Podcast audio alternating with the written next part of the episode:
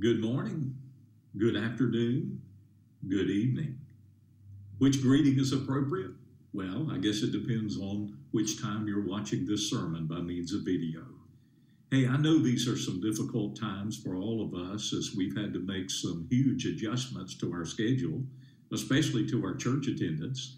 But I am thankful to God for modern technology that allows us to be able to come into your home and to be able to share the Word of God by means of video. So these are days not for Christians to back up and uh, to tone it down.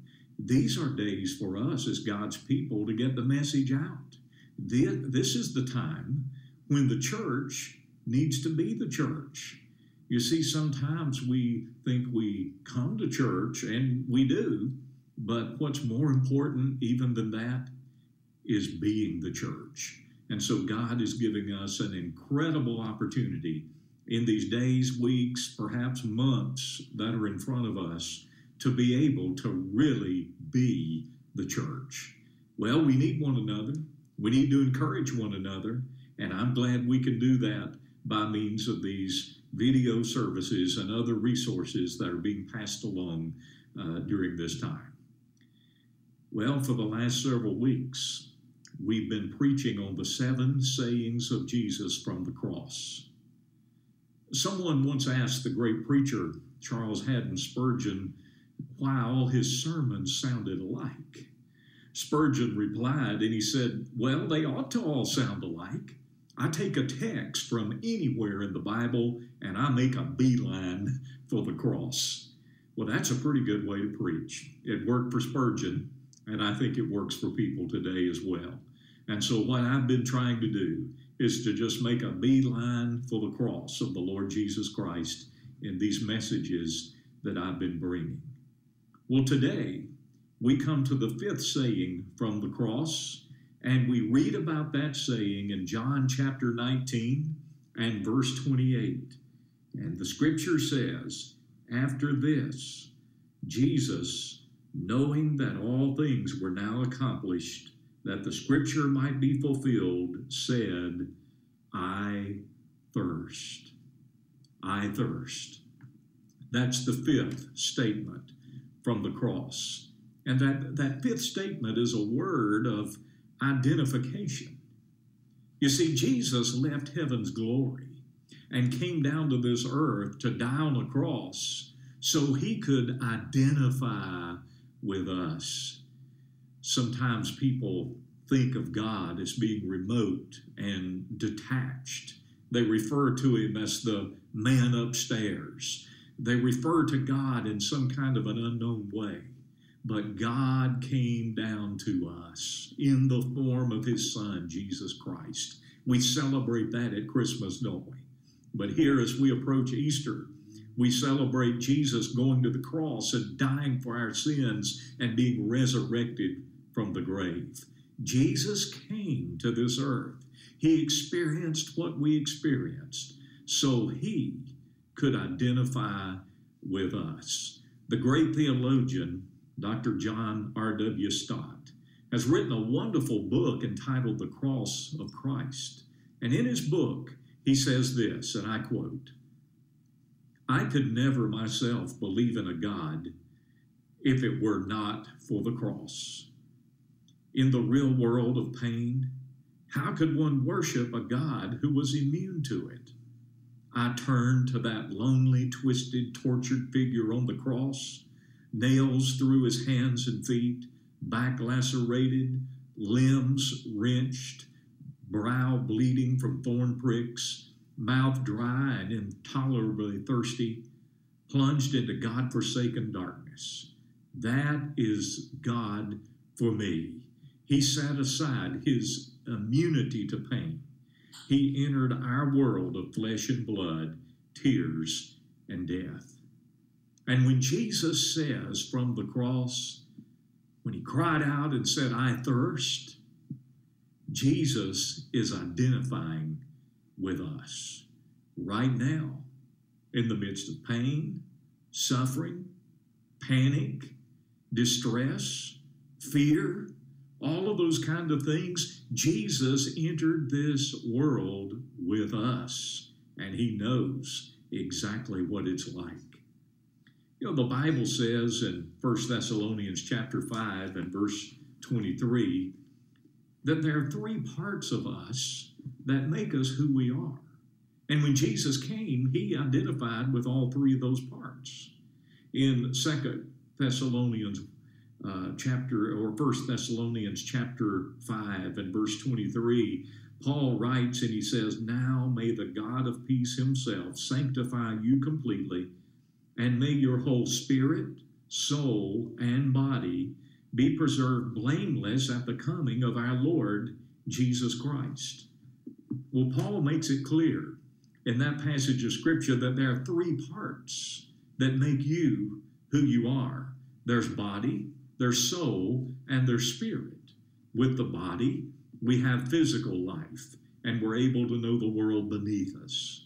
With our soul, which is our mind, will, and our emotions, we have psychological life, and we're able to know the world that's around us. But with our spirit, that third part of us, we're able to know the spiritual world. We're able to know God and have fellowship with Him.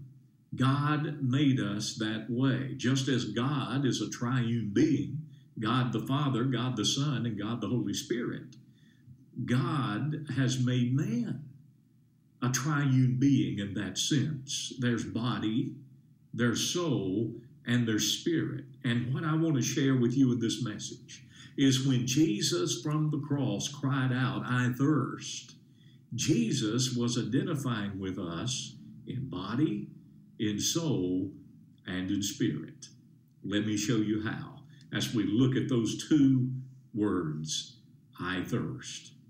Jesus identifies with us in three ways. He identifies with our body in this way.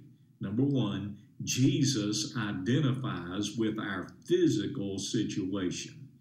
Now, God came into this world in the physical body of the Lord Jesus Christ.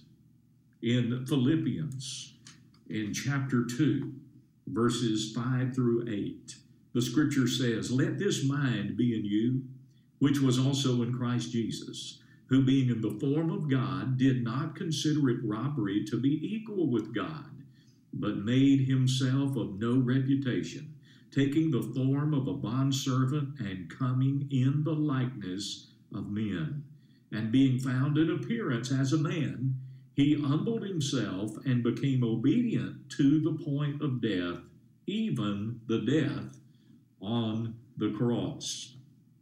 Jesus, when he entered this world, Jesus was 100% God and 100% man. He was both intertwined into one. He was the Son of God, but he was also the Son of Man. In the first century, the Gnostics taught that uh, Jesus really didn't have a physical body. They denied the fact of the incarnation. Uh, the Gnostics thought that the physical body was evil, and therefore, if God had a body, then God would be evil. And so, to try to get around this, the Gnostics taught that Jesus only appeared to have a body. They thought that he was some kind of a ghost or a phantom. They even went as far as to say that the body was evil and that if God uh, and and that uh, Jesus, if he uh, walked on the sand, that he didn't even leave a footprint. I mean, how ridiculous is that? But, ladies and gentlemen, the teachings of the scripture refute what the Gnostics were teaching. Jesus had a real body, it took both, being God and man, all rolled into one. If I were to hold up a $20 bill in front of you, in order for that $20 bill to be real and legitimate, it would have to have something on both sides of it, wouldn't it? Something on the front, something on the back. The same thing's true with the Lord Jesus Christ. He had to be fully God and fully man at the same time.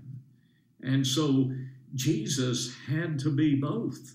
He had to be fully perfect and sinless in order to die for our sins.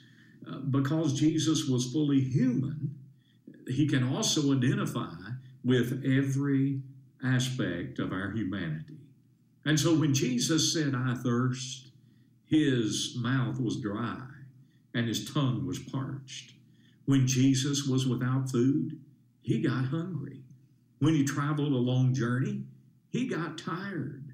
When he was cut, he bled. Jesus had a physical body. Listen, if your body is racked with pain today, Jesus understands.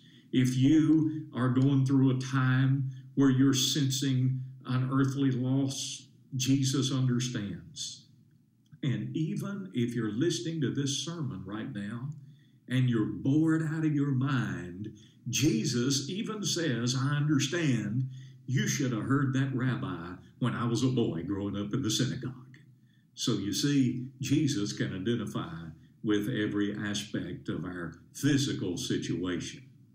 But Jesus also identifies with that second part of us, our soul. Jesus identifies with our soul's suffering. Now, because you are a soul, you have a mind, a will, and you have emotions. You can think, you can make decisions, you can feel things internally. And as you know, hurting on the inside is sometimes worse than even hurting on the outside, isn't it? We've all know, known that inner pain and, and anguish. Well, Jesus came to identify with your soul's suffering. Jesus felt things on the inside.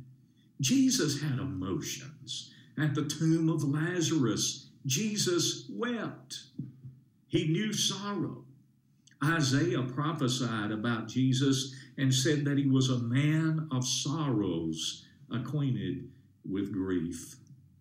I thought about that a lot because when I was 20 years old, my father passed away. And I remember, though that happened so unexpected, I remember the grief that I was experiencing, and I remember that it brought tremendous comfort into my life at that time to realize that Jesus could identify with my pain. Because somewhere between the time Jesus was 12 years old in the temple and when he began his public ministry at the age of 30, somewhere between those years, his earthly father, Joseph, also died. And so Jesus identified with me, even in the midst of having to give up my dad at what I thought was much too young of an age. Jesus can identify with everything you face. Jesus knew what it was like to be rejected. In Luke chapter 13 and verse 34, Jesus talked about Jerusalem and he said, Oh, Jerusalem, Jerusalem, how often would I have gathered you together, just like a mother hen gathers her little ones under her wings, but you would not. They rejected him. John chapter 1, verse 11 says that he came unto his own, but his own received him not. They rejected him. Hey, right now, are you suffering grief, sorrow, rejection? If so, the same Savior who said from the cross, I thirst, he identifies with you. But Jesus not only identifies with our body and with our soul, Jesus also identifies with that third part of us, our spirit. Jesus identifies with our spiritual struggles. Let me share an interesting verse with you in that regard.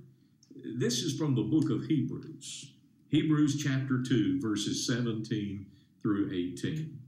And the scripture there says, Therefore, in all things, he had to be made like his brethren, that he might be a merciful and faithful high priest in things pertaining to God, to make a propitiation for the sins of the people. Now, get this part of the, uh, the next part in verse 18. For in that he himself has suffered being tempted, he is able to aid those who are being tempted.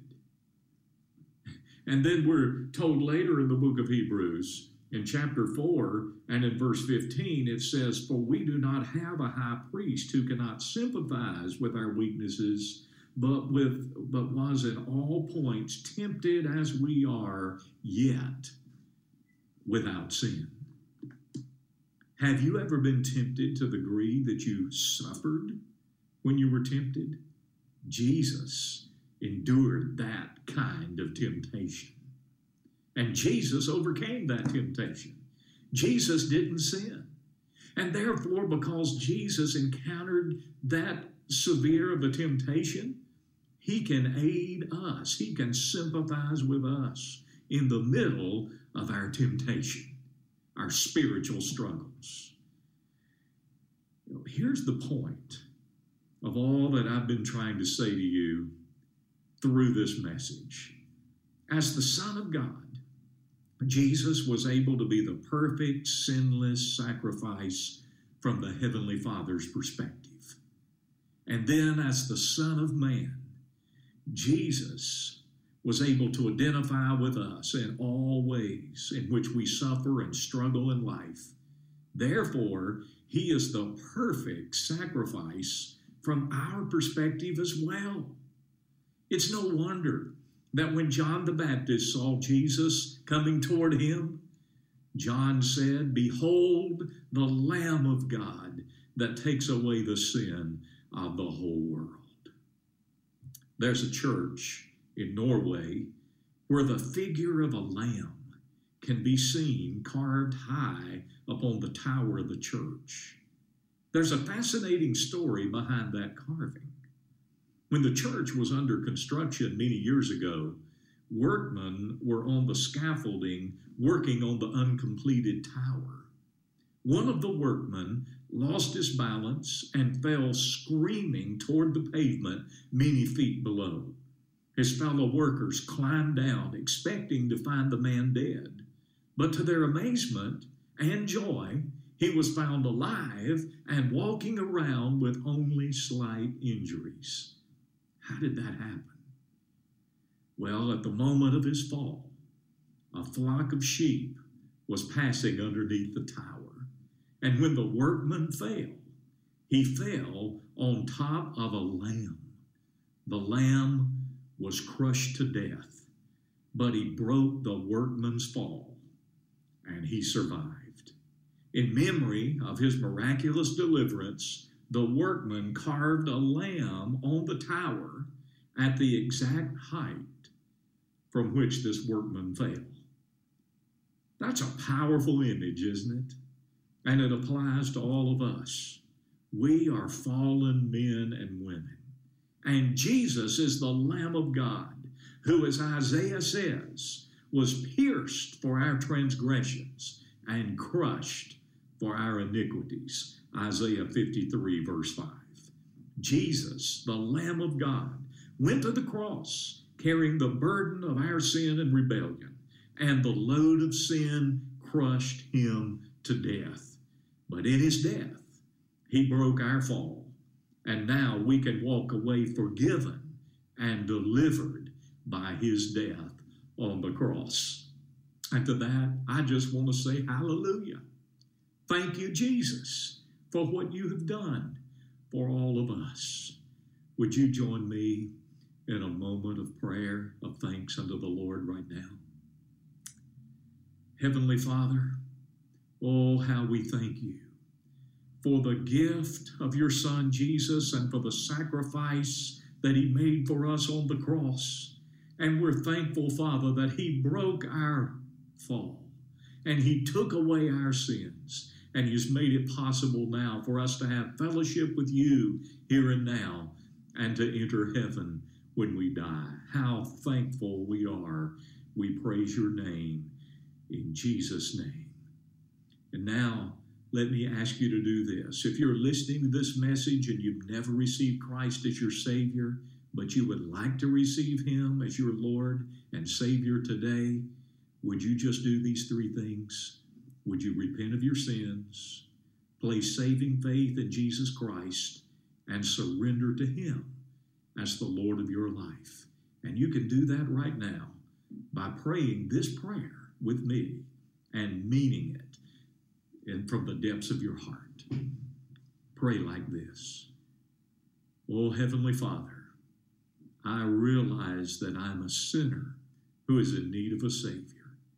And I confess my sins unto you now. I repent of those sins. I turn from them. And I place my faith in Jesus and in the sacrifice that He made on the cross for my sins. And Lord, I surrender now to your Lordship. I've been in the driver's seat of my life, but Lord, I want you now to take the wheel.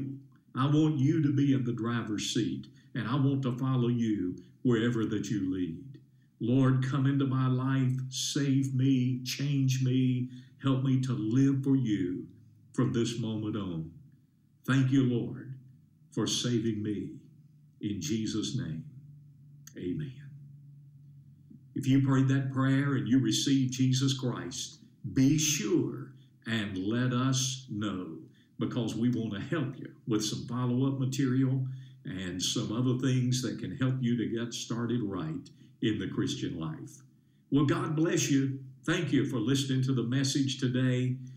We're praying for you. Lisa and I miss being with you all so much, but I'm thankful that we can share with you now through this message. God bless you. Have a great week. And remember, let's not just meet as a church, let's be the church in these days ahead. God bless you.